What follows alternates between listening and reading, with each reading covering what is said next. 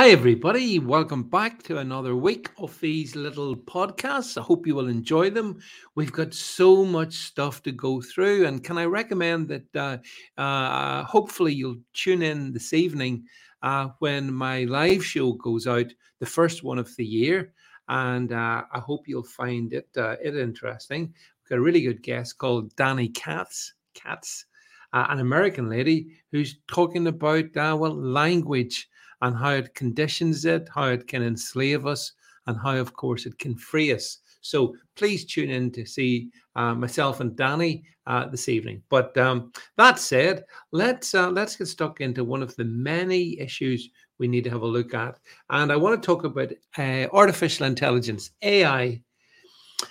Firstly, let's revisit a story put on the mainstream media uh, hymn sheet for all of 2023 I'm talking about the project fear surrounding AI.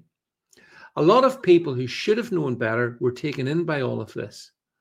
This one was actually pretty easy to decode. It was plastered all over the mainstream media, especially the Daily Mail, which featured AI fear porn stories on its front page.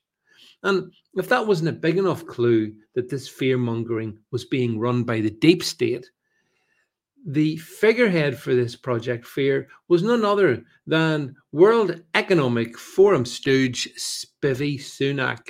Yes, sometimes you see the clues that you need are right in front of you.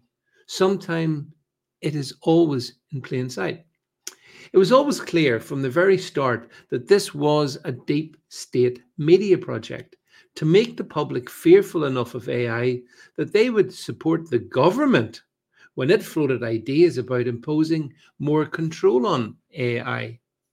When the public see all these headlines floating past them, they think about themselves and their fears, and their number one fear is that AI might take their job. Here comes the, the kicker, though. Spivvy Sunak and his friends are not remotely interested in saving your job.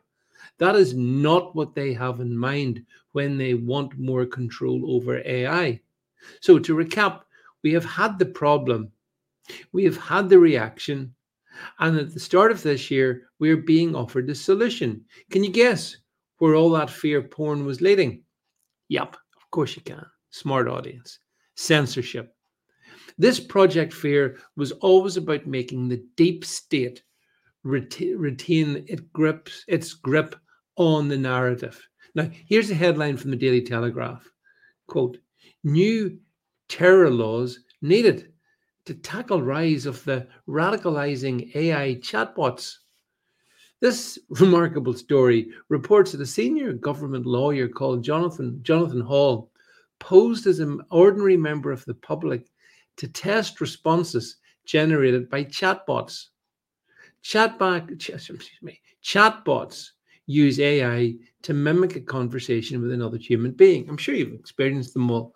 Um, this lawyer tried to provoke a fictional chatbot character into saying certain things. Interestingly, the AI was already programmed not to say certain things. This is what lawyer Jonathan Hall had to say. One AI character he spoke to, quote, failed to live up to his anti Semitic promise and despite my suggestive inputs, warned quite correctly against hostility on grounds of race. The avoidance of anti Semitism suggests another process at work that is guardrails that are built in to large language models that cannot be easily overridden by creators or users. So there's already inbuilt control in much of this AI.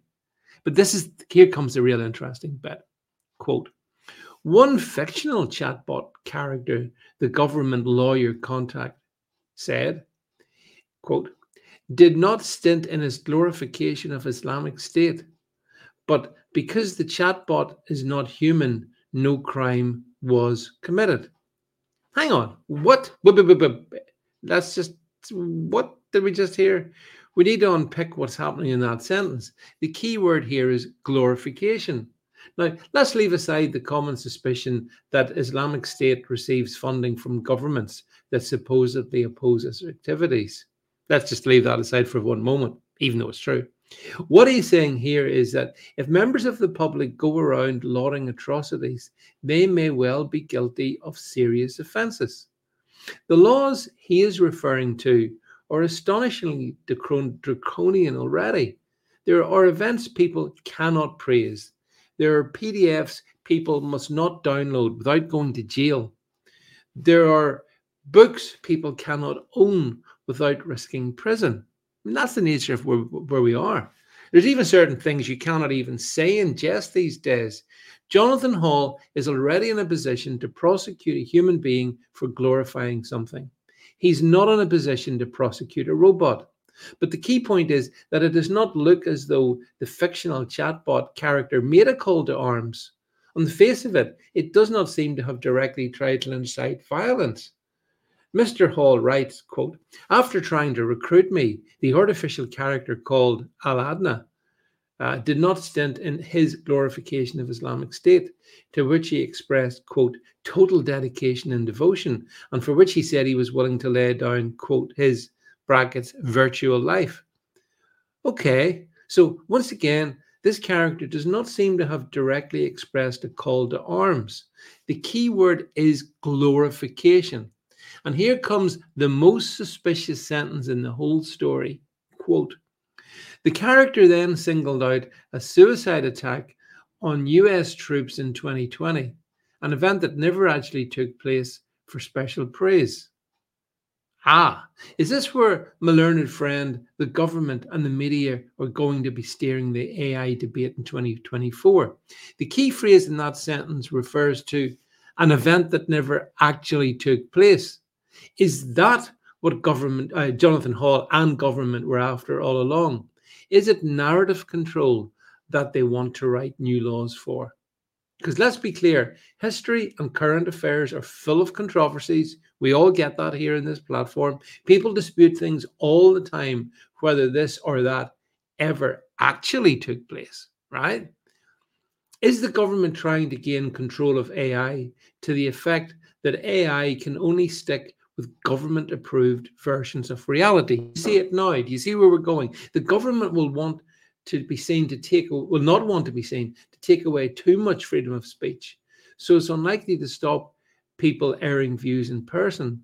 But if a law is passed that creates an Ofcom style uh, panel of historians who decide what is and what is not history in relation to the use of AI chatbots, this will considerably skew public debate.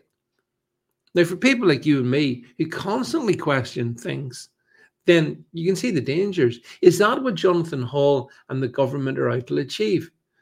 My learned friends are not known for censoring via the front door. My learned friends do not have a reputation for creating censorship via the back door. Or, sorry, do have a reputation for that. Let's take a complex event in history that is disputed by many people, but never by mainstream media. Yes, I'm talking about 9 11, the story of the Twin Towers. If an Ofcom type panel is set up that dictates what is and is not allowable as history, then the official version of the story of the Twin Towers could be amplified by chatbots. And dissent over the official version would struggle to get a look in. It's a rule of thumb in media that it's not the details of stories that count with the public. It's the number of column inches, it's the amount of coverage that matters, nothing else. The only thing you need to understand about mainstream media is that if you repeat a lie often enough, it becomes a truth. In fact, that is for me the essence of mainstream media. The powers that be do not want any threat to their ability to flood the information highway with their version of the truth.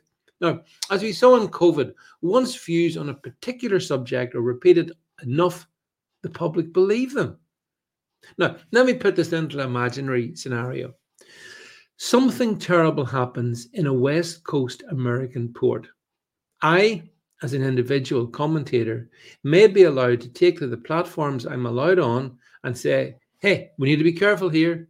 Is this another Twin Towers? Is this a, another Pearl Harbor? Is it sabotage? But if AI chatbots cannot dissent on the Twin Towers or Pearl Harbor, then at the same time I am speaking, millions of AI chatbots across Twitter and elsewhere could be saying, This is Pearl Harbor Mark II. This is Twin Towers Mark II. And the country must respond in this way. Do you see how this can work? You can, you know, uh, the, key, the key question here is Is the government going to embark on a slippery slope and just say to start with, here are two, here are two or three events that did not take place and so cannot be used by AI chatbots. They start with that. If we're going to go down that road, we could end up with an Ofcom style panel, slowly adding then to this core list of events that it claims did not happen. It might well be that Ofcom, which keeps seeing its remit extended, is actually then handed further powers over the internet and it then appoints a set of government approved historians who say what is and what is not history. That's the threat. We already know that 2024 is likely to see a, a, a huge case brought against someone using the devious online harms bill that Ofcom enforces. Let's return to AI just to finish up with, okay? So, where does all this end if AI is prevented from processing dissenting points of view about history? Think about excess deaths, for example. The future David Vance might have something to say about excess deaths from the t- year 2021 onwards. But will the AI censors ensure that next century's David Vance is not allowed to hold such views when using AI. And that, my friends, is the danger that we actually now face. Thanks for listening.